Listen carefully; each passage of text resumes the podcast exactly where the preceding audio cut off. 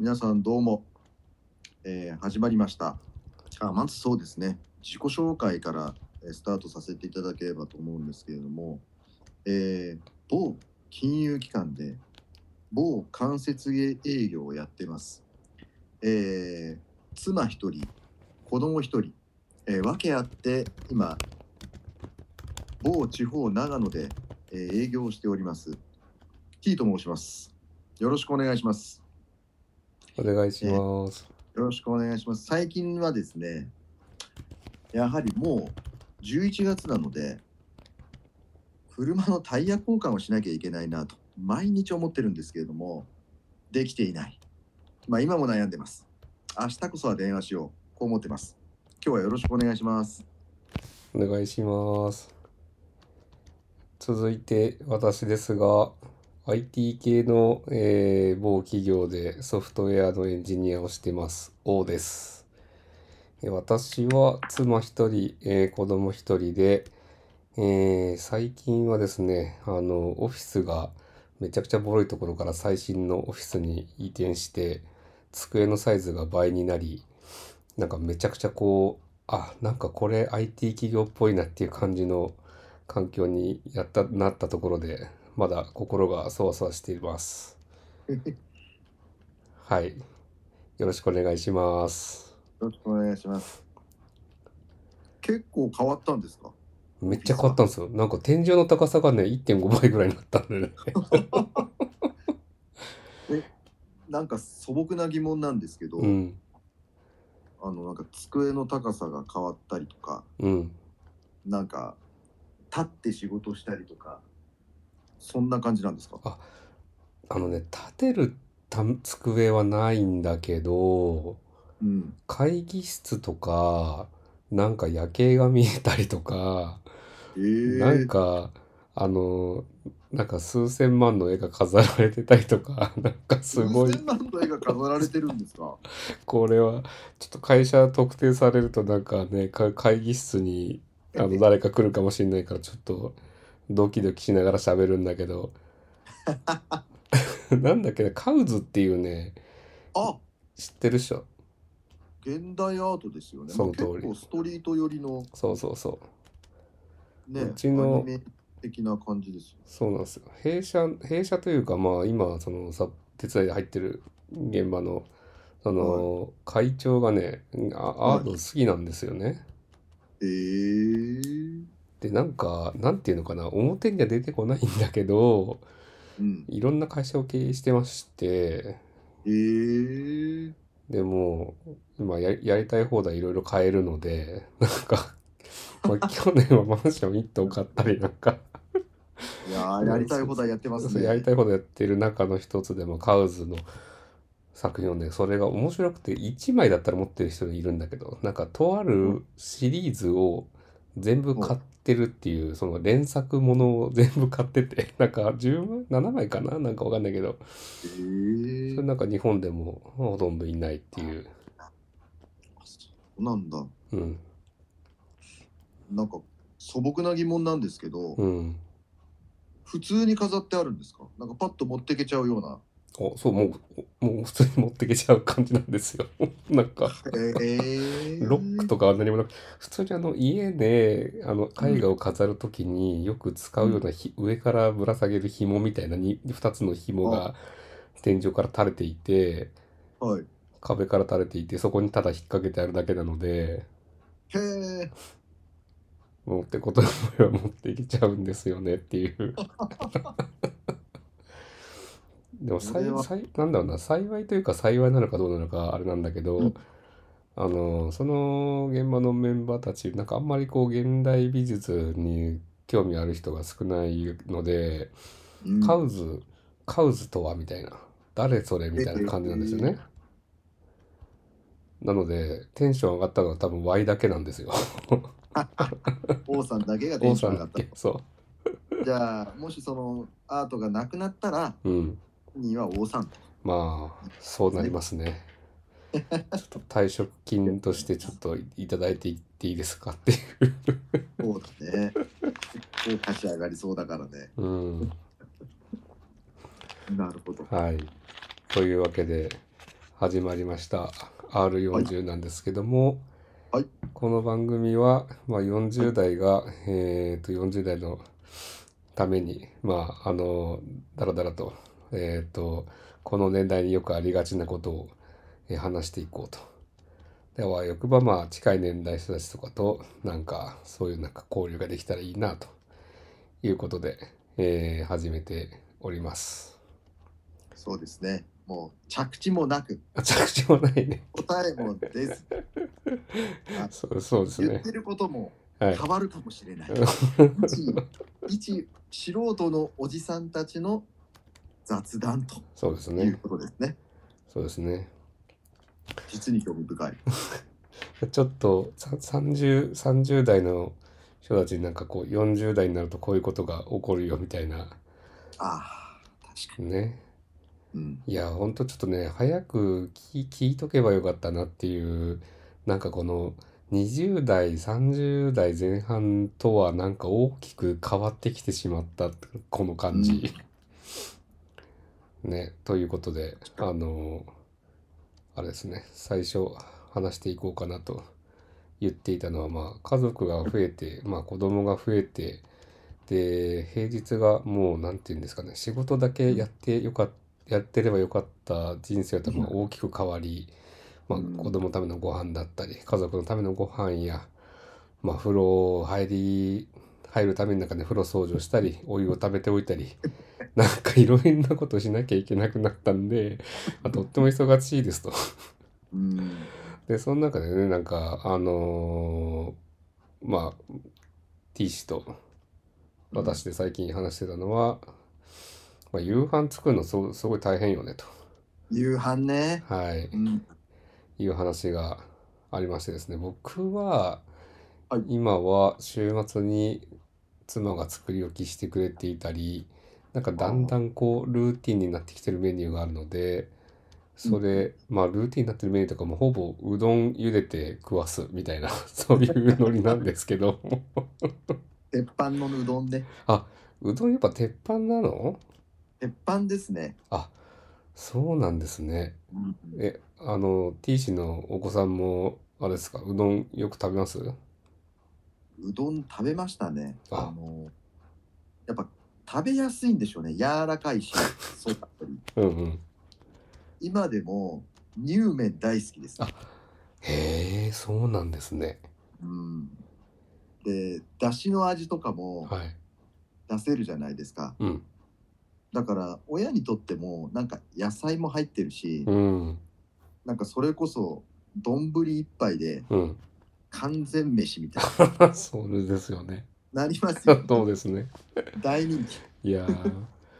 だ本当なんていうか、まあ、大人のための、ね、完全飯は最近あのニシンさんから出てましたけど子供のための完全飯はううどんと言っても過言ではないと本当やない。肉も入れられるし野菜も入れられるしすごいっすごねまとかね。あまあよく入れてますね、うちもね。ああそうなのうん。なるほど。結構おすすめです何にでも味噌汁にもかけちゃったりとか。へえ。栄養あるあるでしょうからね、ごまは。いいっすね。はなるほど。もう最近はあれなんですか？いやうちで言うともう本当週週4週5ぐらいで夕飯うどん出てるんですけどうどん屋さんですね。そう。うちうどうん屋さんなんですよ。がれですね。そう。そうなんですよ。T 家はどんな感じなんですか？うちはですね、やっぱりもう6歳なんで、あなるほど。もうすぐ小学生ですね。そうなんですよ。だからもううどんだけだとうん。足りないんですよね、もそうなっちゃうんですね。う。もう妻より6歳の方が食べるぐらいなんで、おおすごいもうす食欲すごいですから、あの、最近うちはですね、作るのが理想なんですけど、うんうんまあなかなか作れませんと。うんまあ、時間がないんで、あの、保育園にお迎えしてから寝るまでって、2時間しかないんですよね。あそうなんですね。ちなみにお迎えに行ってる時間って何時でしたっけ？あの7時までに行かなきゃいけないんですけど、うんうん。今の保育園ってあの入った時と出た時ってパソコン上でこう打刻しなきゃいけないんですよねアルバイトみたいえ、そうなんですね。な。はい厳しい。まあ、そそこでこう来てること来てないことかをこうデジタルで管理してるんですけどあ、それはなんかある種安心ですね。最近事件になってますもんね。そうなんですよで登録してるメールにも何時に入室何時に退出ってこうちゃんとこう親にメールが来るようになってるんですけど。我が家はですね、ま、ほぼ毎日6時59分です。もうギリギリです。もう走ってます、マジで。ほん本当のダッシュで、これ、皆さん、あの、7時が延長保育のお尻なんですけど、過ぎることがですね、こう7時を超えることが起きると、はい。延長保育断られちゃうっていうリスクが出るんですよ。あ、そうなんです？約束守れない家になっちゃうんで。そういうことですか。なので、もうここだけは本当の死守なんで、あの本気で走るしかないんですよ。なるほどです。でもうダッシュで打刻をすると。ああ、なるほど。で、9時には、9時から9時半の間には寝かしつけたいなっていうのがあるんで、はい。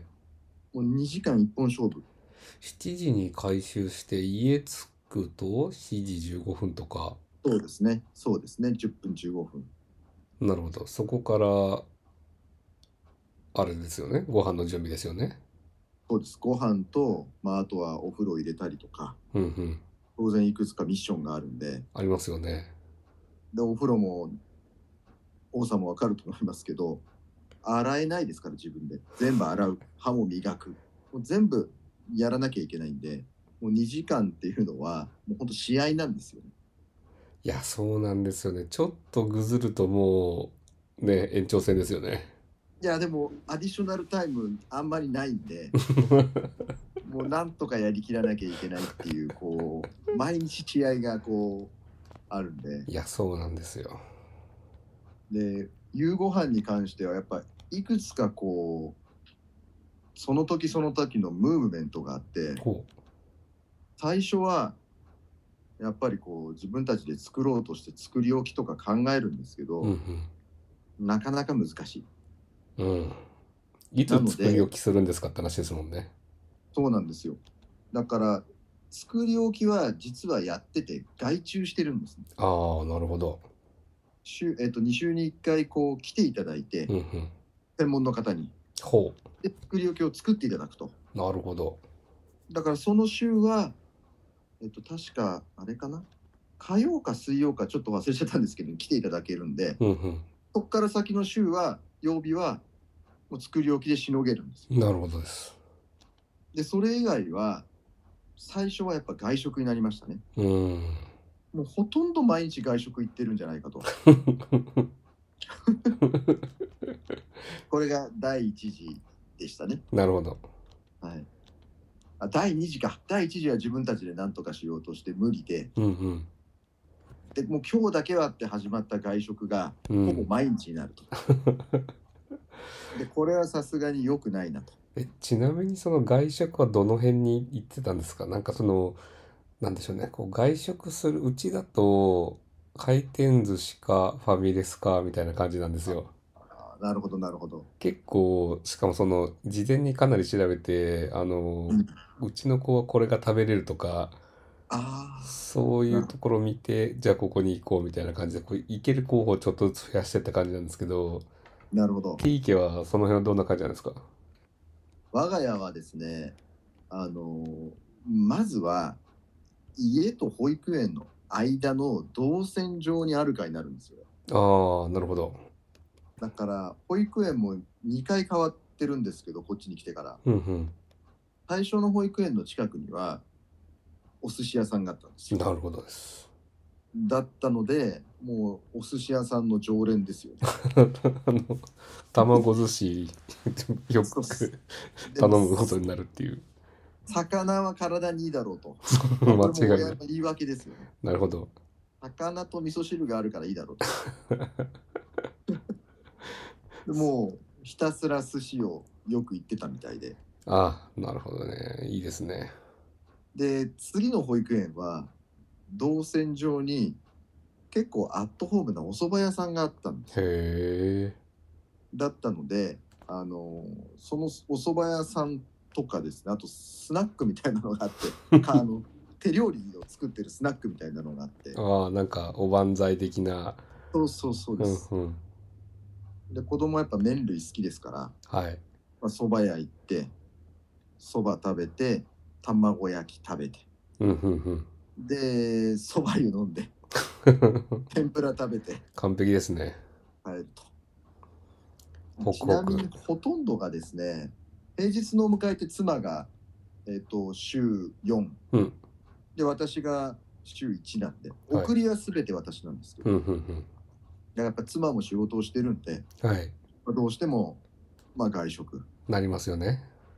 で最初私もですねそんなに外食していいのかと これ一つこう夫婦のですねちょっとした complain になるんですけどこれね注意なんですけどねただまあ途中からもう確かにしょうがないなとはい。いうことで、まあ、外食中心があのフェーズ2であってうん。で現、今はフェーズ3に入ってるんですけども、はい。これがですねデパ地下だったんですよマジっすか。たどり着いた今の最終形態デパ地下すごい。デパ地下に確かに子供が食べれそうなもの売ってますね。売ってるんですデパ地下最強ですね親の食べたいものもあるし。今はいなるほど。あれ、近くにデパートありましたっけ？今私がいるところはデパート1個しかないんですけどああ、あるんですね。東急あっていうなるほど、なるほど。もう某大手デパートがありまして、うんうん。私の住んでる町を牛耳ってる唯一のデパートなんですけど あの皆さんの感覚で言うと、うんうん。もう新宿の伊勢丹ですあ、もう完璧じゃないですか。ももう伊勢丹の地下を思い出してくださいう、なんか贅沢したいときは必ず行くところですね。そうですそれがですね徒歩7分にあると皆さんどうですか？行っちゃいますね。徒歩7分ですよそれは行っちゃいますね。まあもちろん伊勢丹と東急なんでもう鉛筆とシャーペンぐらい違うんですけど、うんあの十分にいいですねうん。いやー、いいですね。最近はじゃあデパ地下で夕飯買ってると思うんですけど、はい。よく買ってるのは何なんですか？これデパ地下のまずすごいところは、はい。先ほど王さんもおっしゃっていただいたんですけどもあのーまあ大人から子供までうん。幅広く食材があるっていうのもこれ非常に大事なポイントなんですけどうも、んうん。もう一つ非常に優れてる点があってほ定期的に変わってくれるんですよね。う。えそうなんです？やはりこう物産展的な催しをやったりですとかそういうことですか。北海道店とかやるわけですか。あ、そうなんですよまずいですね、それ。勝手それはに あの合わせてこう季節を取り入れてくれるんであら。そこに生き続けてれば、まあ、結果いろんなものを触れられるんですよ 確かに。もう百貨店なんですよ本当にほっといたら勝手にお店が変わったりとか。季節限定のやつが出たりとか。してくれるんでまあそこも非常に優れてますと。いいですね。でしかもこう甘いものからまあデパートの地下なんでスーパー的なものも売ってますし、うんうん。お酒とかも売ってるんでうんうんうん。コーヒーとかも売ってるんあお花屋さんとかもあるんですよそうなんですね。ワンストップなんですよすごい。徒歩6分にワンストップが揃ってるとお花もなんかちょっといいお花があったりとかそうなんでするんですね。きっと。お酒もあるんでやはり行ってしまうとやっぱそこで最近はクラフトビールとかあワインとかこう一緒に買って帰れるとあ。なるほど。でまだまだいいとこいっぱいあるんですけどあの我々がデパ地下に着弾する時間はですね、うんうん。あ、まさか。だいたい7時10分15分。これシールが貼られるタイミングなのではないですか。王さん、はい。そこですよ。完璧だ。やばいですね。これ50%って払えたらもう端から端まで買うやつですね。いや、すぐ半額になるんですよ。これ、もう半額のやつとかもう明日の夕飯も買っとこうかなぐらいの感じになりますよね。もうそうなんですよ。冷凍しとけばいいだけなんで、そうそうそだから、私がレジに並ぶとですね、う。はい。全部半額なんです。いや、それはハマっちゃいますね。これがやっぱりかなり強烈で、いやー、すごい。もうそういった意味ではすごいですよ。あの驚くような値段で驚くようなものが売られてるんで、うん。だから私は特にお弁弁当にしてるんですよ。うんうん。東急さんオリジナルの。ほうほで何がいいかっていうと単体で売られてるお惣菜がう。うん。適当にいっぱい入ってるんですよ。なるほど。アラカルト的な状態になってですね。でご飯も玄米でえこれおそらくですけど、えはい。結構ご高齢の方をターゲットにした弁当になってるんですよ。なるほど。いろんなものがちょっとずつお最惣。菜が入ってる。こう我々の年代になってくると、なんかこう幕の内的なおかず多くて少量の方が嬉しいっていうそうなんですよ。なりますよね。本当にしかもこうカロリーが和食中心和食なんではい。低めに設定されてるっていうそうなんだよね。おじさんにぶっ刺さっちゃうんで。おからとか入ってるんですよ。ひじきとか。いや、で最高ですね。なんかいろいろ味わえて、かつ胃もたれせず、次の日の朝もすっきり起きられるっていう、そうなんですよ。ないんですよね、これなかなかね。もうこれが本当にすごくて。うわー、聞いてたらめっちゃいいっすね。そうなんですよ。で、お魚とかも、お寿司とかも半額になりますし、うん、子供はやっぱりおお寿司好きなんで、うん、うん。あの、お寿司を主食にして、最高ですね。そうなんですよ。で、なんかこう、肉屋みたいなのもあるんで、はい。そこでこう、唐揚げ的なものとか、はあ、はなんか私の子供ちょっと変わってて、あ、はい。あの、肉より皮が好きなんです よ。鶏皮が大好きで。渋すぎますね。酒飲みですね、それ将来は。だから、鶏皮の唐揚げとか、渋いですね。もう皮はどこだとでお店の方にも覚えられてて今日は皮割っちゃってます今日は1個あるよみたい皮で覚えられてるすごいですね。なだからもう必ず半額をあのめちゃくちゃ買う家族で子供は皮が好き 特徴ありすぎる。もう今すごいあのもう常連客になってますいやー、そうですよね。これが百貨店の恐ろしさですおさんいやー、恐ろしいですね。これが、あれですよね、こう、地方の、あの、メ、メガ都市の、あの、あ駅地下に住む大きなメリットですよね。まさにまあやっぱりこう新宿三丁目に住めないじゃないですかいや、住めないですね。ねはい。新宿伊勢丹に歩いて行ける毎日歩いて行ってますなんていう人僕会ったことないですからね まあ、なかなかいないですよね。それができちゃうっていうのがやっぱりこうそこに気づけたのが良かったですねいや、それはちょっと、食生活が豊かですね。ただここにたどり着くまでに3年かかってますからね、そうですよね。確かにね。ここ住んで3年なんでそれ、あれどうし、どうしてるんです？あの、作り置きの2週に1回来てもらってるのは、それはそれで続いてるんです？そうですあ、なるほど。だから作り置きして1週間分はそれ食べて、2そうです週目に突入したら デパ地下っていうこの運用ですね。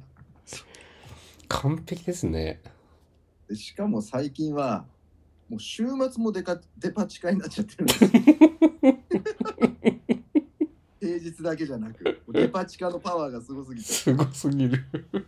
だから下手すると自炊するよりもデパ地下の方がコスパがいいんですよいや、そうなりますよね。もはやしかもあれだけの品数考えると、そちょっと自炊は非効率ってなっちゃいますよね。うだからコロナで外食よりも家で作ってだから焼肉屋よりも家で肉焼いた方が美味しいやとうんうん。でそういう風になってあんまりこう外にも行かなくなってで場合によってはテイクアウトで家で食べればいいやみたいなうんうん。でちょっとこう外食からこう内食にシフトしていってはい。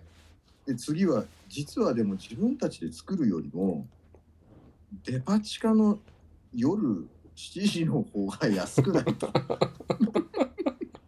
あと早いよねとまた寝ればいいだけなんで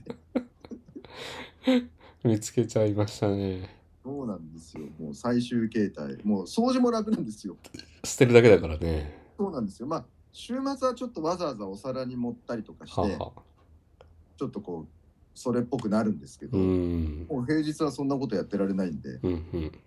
もう洗い物もないとうんうんもう箸だけでいいやとうん。なるほコップともう最強なんですよ、ど。めちゃくちゃいいっすね、それうね。ん、いやー、素晴らしいなこれ非常におすすめですね本当ですね。あの、ちなみになんか、その、デパ地下の、んだいたい定時7時10分ぐらいに毎日行ってると、ページ なんかこう顔なじみ、顔なじみみたいなのできませんか？やっぱりこうコミュニケーションはお店の人としかあんまり発生しないんですけど、やっはい。ぱこうライバルみたいな人たちはいますよねいますよねあ。いたっていうあの、特上寿司の50%オフ絶対持ってくな、あの人みたいな。そうもうなんかすごい量持っていく人いますかいますよね。らなんか山のように そうなんですよね。いますよね、やっいますねぱりね。いや、私もあれなんですね、そのなんか、オフィスが、あの、割と、なんでしょう、近くにデパートらしきものが、まあ、ある、あってですね。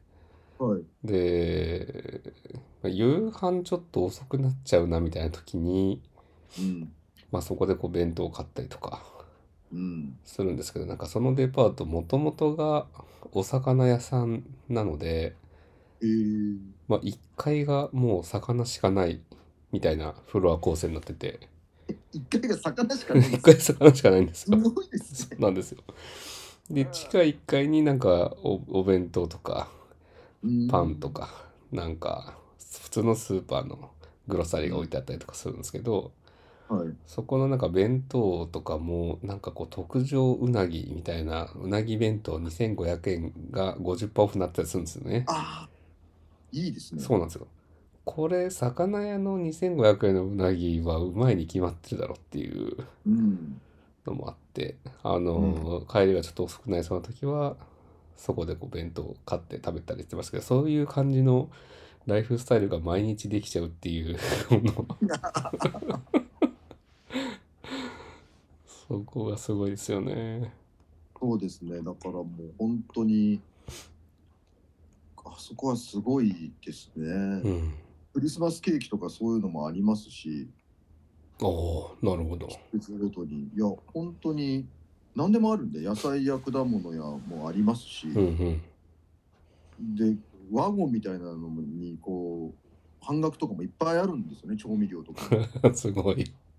野菜とかも結構ワゴンみたいなところにポッポッポッと置かれててほうほうほ本当にたまにいいのこれっていうような金額で間違えちゃってんじゃないのかなっていうのもあるんでう。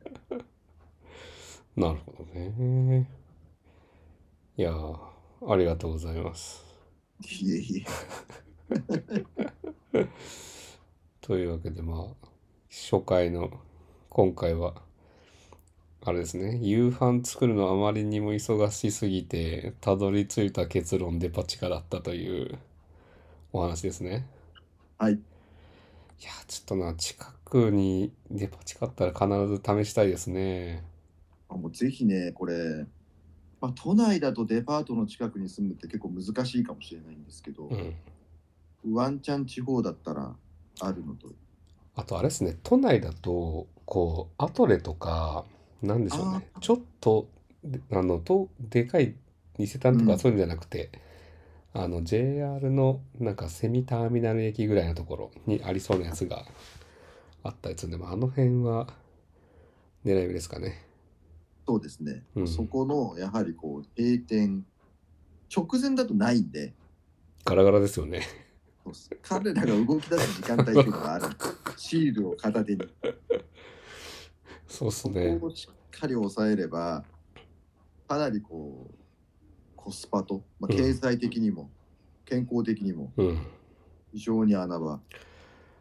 あれなんですよね。RF1 とかのあのサラダいっぱい出してるやつらの50%オフとかマジでもう本当にいっぱい買いたいですよね。まあもうあれは王道ですよね。そうそう。ターミナル駅アトレの。アトレの王者ですからあれは。必ず入ってて大体美味しいっていう、そうそうそう。すごすぎますよね、あの会社は。すごいもうだから本当にそれが一番健康にもいいんで,、うん。でかつちゃんと季節のものを勝手に編集してくれてるんでうんうん。非常に優秀だなっていう気づき気づきですねこう季節をね、食事で感じさせてくれるっていう。